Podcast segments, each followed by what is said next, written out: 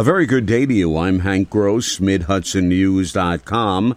It's Thursday, September 22nd. The news today brought to you by the Galleria at Crystal Run. The spiritual leader of the Salvation Army in Port Jervis can't believe what happened to the organization's thrift shop. Some person or persons broke into the shop at 130 Pike Street overnight on Friday, cut open the safe, and stole an undetermined amount of cash that had been collected the day before. When the store clerk came to work the following morning, the door was opened.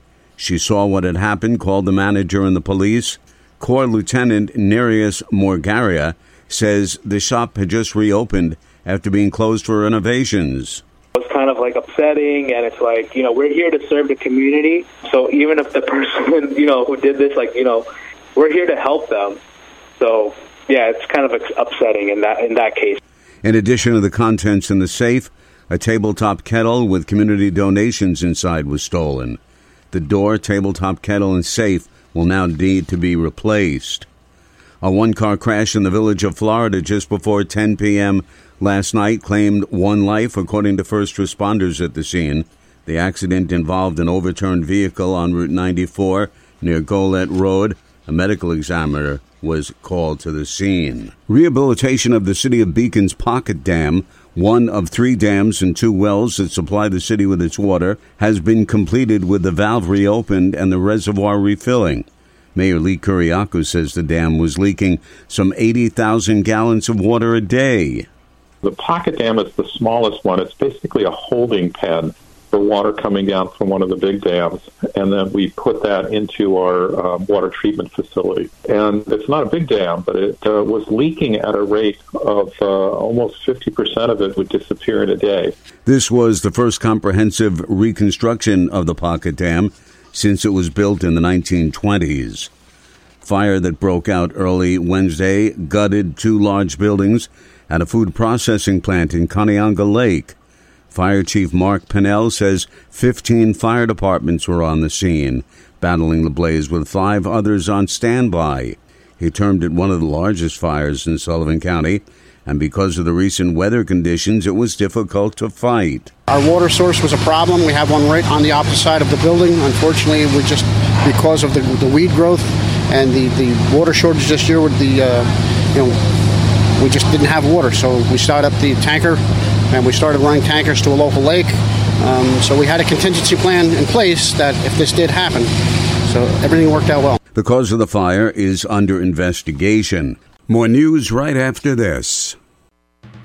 Find over 100 retailers allowing you to spend hours shopping safely at the Galleria at Crystal Run. Enjoy the big brands and the diverse selection of family owned stores all in one location. The Galleria at Crystal Run offers dining options for everyone with Fuji 110 Grill, Allen's Mediterranean Grill, and Peru Cuisine. Discover the Mid Hudson Valley's premier shopping, dining, and entertainment destination, the Galleria at Crystal Run. For more information, follow us on Instagram, Facebook, or visit GalleriaCrystalRun.com. Unemployment rates in the Hudson Valley Catskills counties in August declined compared to the same month last year. According to state labor department statistics, Orange County saw 3.6% unemployment in August as compared to 4.6% last August. Sullivan County saw 3.3% unemployment compared to 4.6% one year earlier. The city of Kingston's first large scale municipal solar panel array on the roof of the Andy Murphy Neighborhood Center on Broadway is now fully operational. Mayor Steven Noble says the system, with 110 panels, is designed to meet 110% of the demand for the entire building's electrical usage. For us as the city of Kingston, uh, this is an opportunity for us to uh, continue to move toward our goal of being 100% renewable energy for all of our electricity in our city buildings by 2030. The New York State Energy Research and Development Authority funded some $80,000 for the project, while the city contributed about $30,000. Retired Orange County Court Judge Pano Patsalos died last Saturday at age 93. The Newburgh native earned his Doctor of Law degree in 1957 following his service in the Army during the Korean conflict. Patsalos served in private practice and as a Newburgh Town Justice, ultimately serving as an Orange County Court judge. A funeral service will be held on Friday at St. Nicholas Greek Orthodox Church in Newburgh. Two Brooklyn men have been arrested by the Sullivan County Sheriff's Office on a felony charge of offering a false instrument for filing. It's alleged that 24 year old David Liefler and 34 year old Emmanuel Friedman used an address in the town of Fallsburg where they did not live to apply for a full carry pistol permit.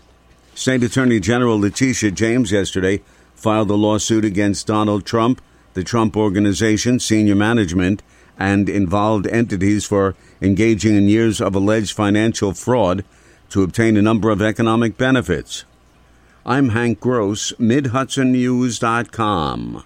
The news today brought to you by the Galleria at Crystal Run.